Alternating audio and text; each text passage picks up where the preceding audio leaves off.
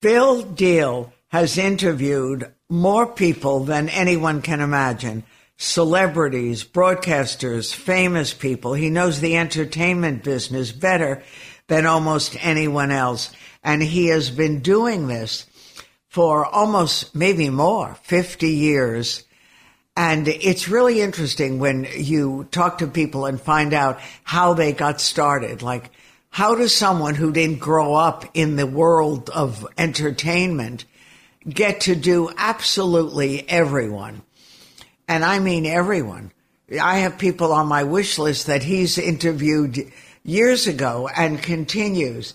And Bill has done this for the ABC um, radio network for years and the best stars, and he's written books.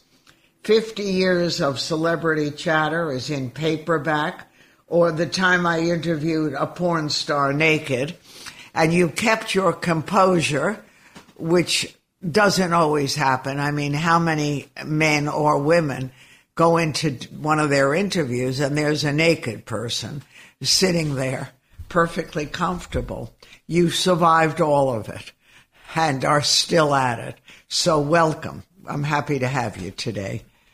Thank you, thank you, Joan, and it's nice to be on uh, your show. And uh, I'm kind of like a homecoming because this is back at uh, ABC, WABC, and in my early days in the 80s when I started covering entertainment news, uh, my programs and interviews and covering the Oscars and Emmys and everything, all the big entertainment events, uh, many of my features were heard on WABC. So it's really, really uh, a good feeling. Let's put it that way.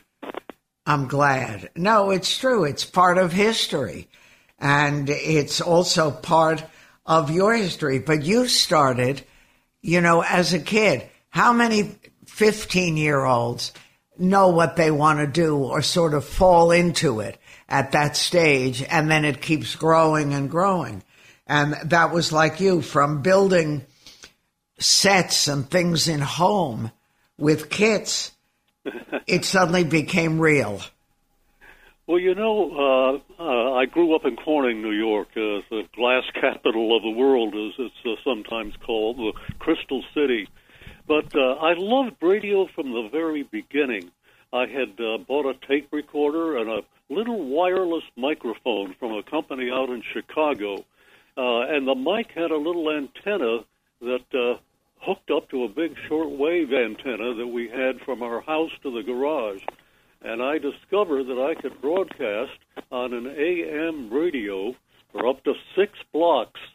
And uh, well, that that was great. My parents could hear me, and some of my neighbors could hear me. And then all of a sudden, the guy who was a ham radio operator across the street from us uh, came and knocked on our door. My father answered, and the uh, radio uh, operator, the ham radio operator, said, "Mr. Diehl, do you know that there's a radio station operating here? This That's could be funny. illegal. You could be arrested by the Federal Communications Commission."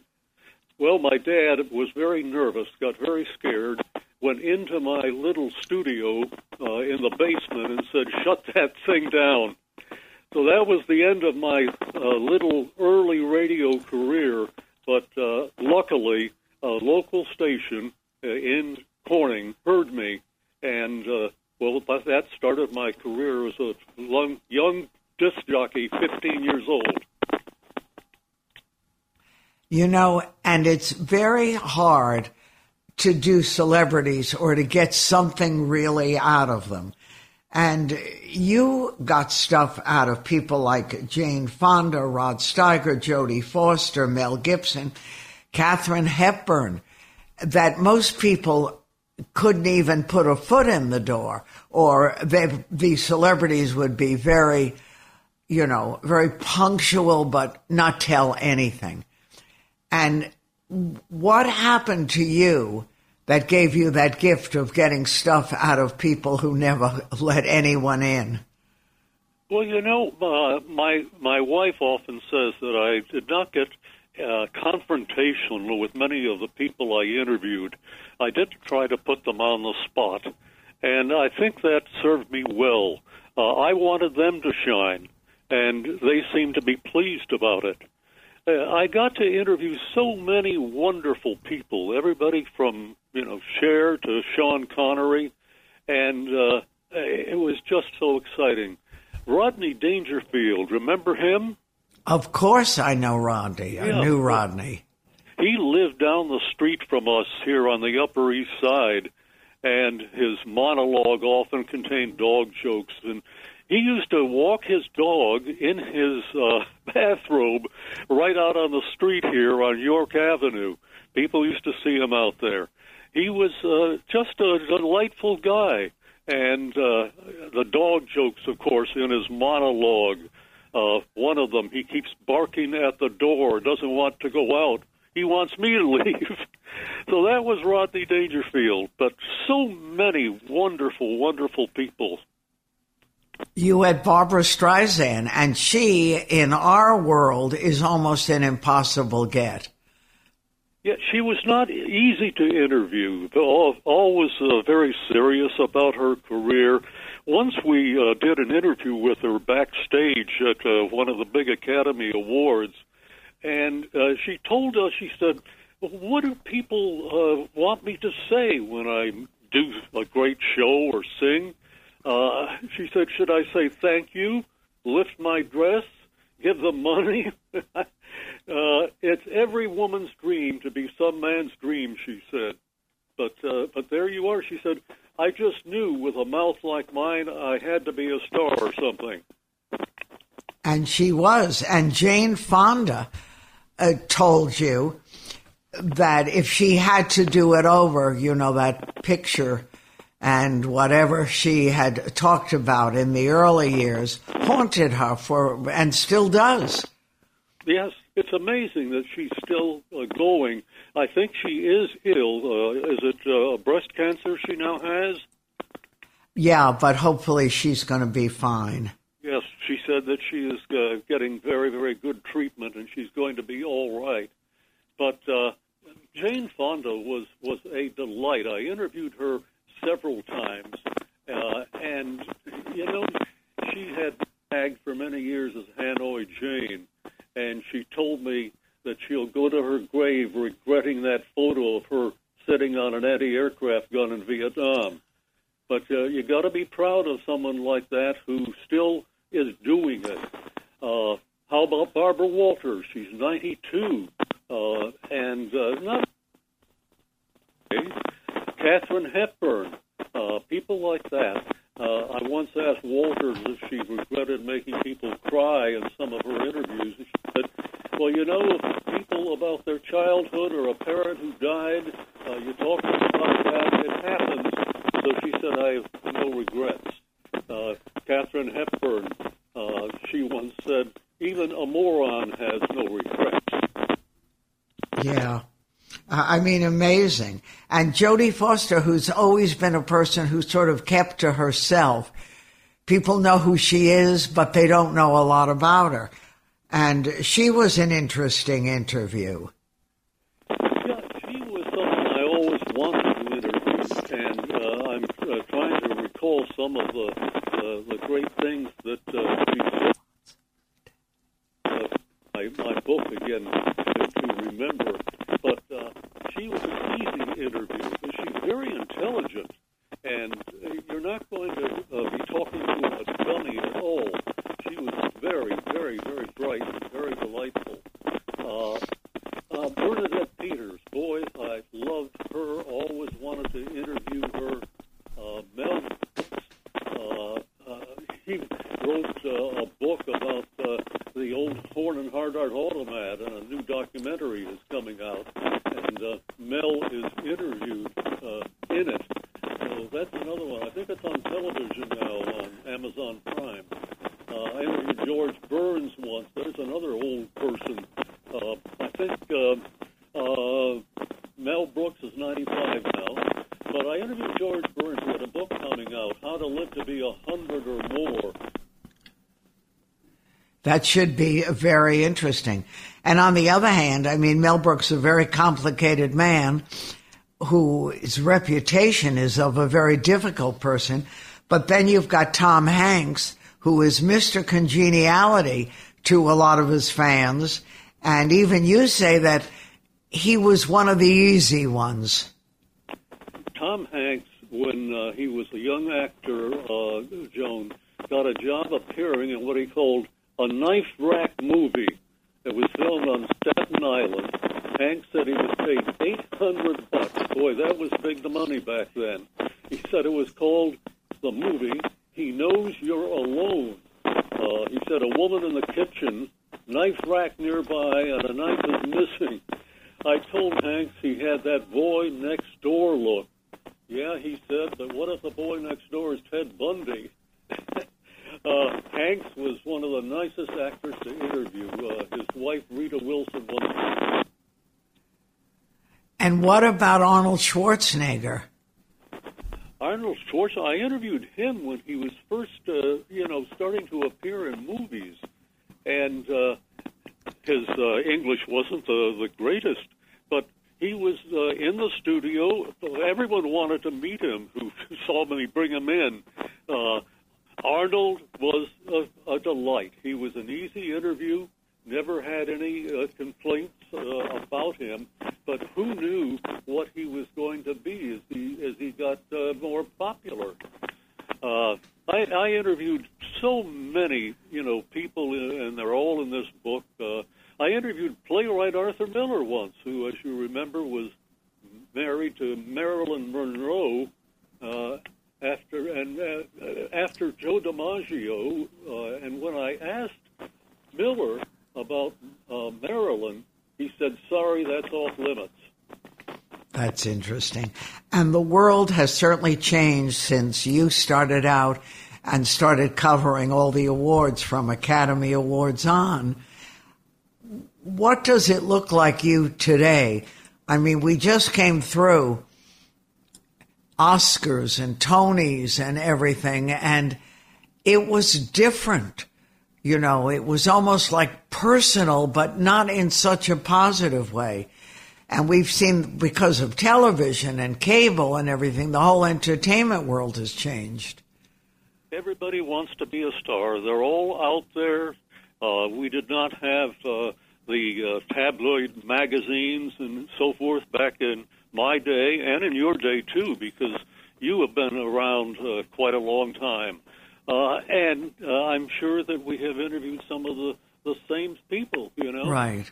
Uh, you know, sometimes Jonah Starr would make a revelation, uh, which later came back to haunt me. Uh, Christopher Reeve was in my studio, I think it was the early 90s, and uh, he acknowledged that he was worried about the dangers of the sport he loved, jumping horses, uh, though he thought he was well trained. Two years later, he became paralyzed from the neck down after that terrible fall while show jumping at an exhibition.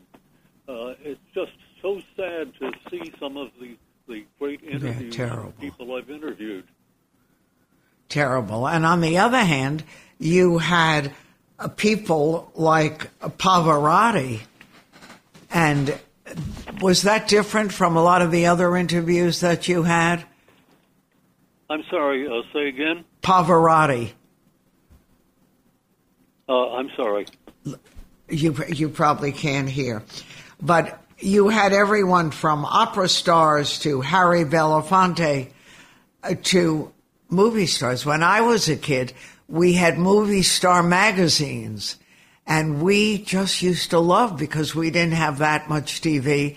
So celebrities were a novelty. You well, know, yes, and, and once in a while you would see them on uh, the uh, Johnny Carson Tonight Show uh, way back in the early 70s. And uh, they were not there to promote things, Joan. Uh, they were just there because Johnny wanted them. And that was that was so fabulous to see someone like that, you know.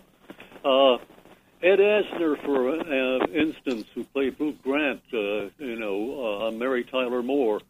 Uh, I once asked him about acting and why he wanted to do it. He said, "I think acting for me was therapy. I wasn't crazy about the person I was, and when I started acting, I thought I could be somebody I liked better."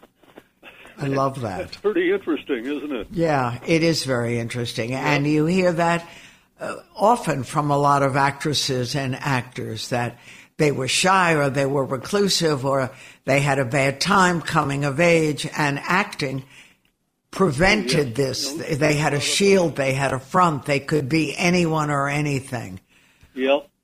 Uh, how about Billy Crystal? Uh, he once did a show in Moscow, and uh, the people there loved it. And uh, he once told me, he said, uh, they said, Are there any more like you? And he said, There are plenty. So he really loved uh, doing that. And of course, now we know what's happening with uh, Russia and the terrible war in, uh, in the uh, uh, Ukraine. Uh, Crystal does great impressions, by the way. A favorite of uh, his is Howard Cosell. Boy, can he do that! And Howard had an office right next to mine. It was a, a joy to to watch him. And uh, Howard, uh, you know, was popular on WABC. Do you know why? Tell me. Dan Ingram was one of the big DJs on WABC, and uh, Howard used to do his show from his home. We had a microphone, a setup there.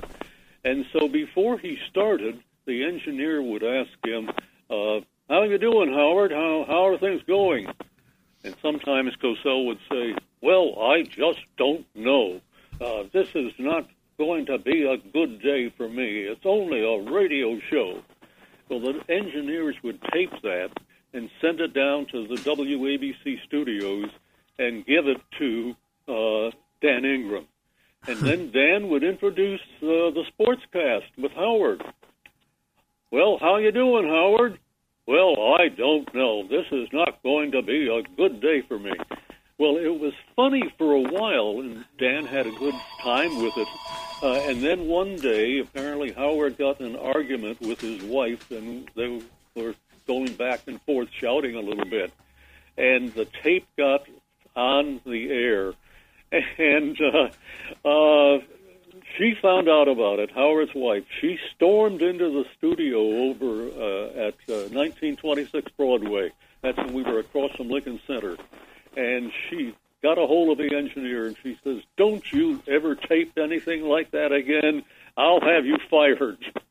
so that ended the the Howard Cosell chats, uh, you know, with Dan Ingram. We even have some old tapes of that uh, That's funny. and uh, you could even play them if you want to. Well, those were the days, and it goes on. I'm talking to Bill Diehl. We're talking about his book and paperback. It's Celebrity Chatter, 50 years of Celebrity Chatter, all the time I interviewed a porn star naked. And I know oh, you've told that story before, but it is a funny story. And tell the audience what happened. Well, that's memorable of all my interviews. Joan, I had been at ABC. I was big name correspondent, at least I thought I was. Uh, and I got there in 1971. I came from a fabulous New York station, WNEW, with William B. Williams, Ted Brown, a lot of the big names I'm sure you remember. Uh-huh. But in 1973, I'd only been at ABC at the network for about two years, and uh, the assignment manager said, We're sending you down to the Pussycat Cinema in Times Square. I said, Why? Well, uh, you've got to interview Marilyn Chambers. She had been appearing in the film Behind the Green Door, but she was also the uh, lovely looking uh, young lady holding the baby on the ivory snowbox. And Procter and Gamble found out that uh, she was a porn star. So That's here so I was, uh, and I was able to interview her. Her manager met me at the door. He said, I'll take you inside television people were down there then. They were doing interviews. This was a big story. And uh, so I go inside, and she is sitting on a podium, stark naked. Oh my gosh! I said, "Is this it? Is this the only place?" He said, "If you want the interview, Bill, this is it." So there I am. A Reuters photographer uh, took a picture of us and sent it to me, and uh, I later got it interviewed. My wife said uh, I look like a deer in the headlights. I'm sure. and a claim to fame. Well, I hope you continue doing these interviews for a long time. Bill Diehl, Celebrity Chatter, and everyone you've been concerned about or care about. Our friend Judy Collins is in the book, Hugh Downs, everyone. All the best to you. Yep, even Joan Rivers is in the book. Uh, Yeah. She's long gone now, but Joan once said, You only regret the things you didn't do. And she said, I don't regret anything I've done. At least I've done it. I tried. I think that's a good feeling for all of us. I know, it is. And all the best to you. Take Thank care. you, Joan. Always great to be on your show.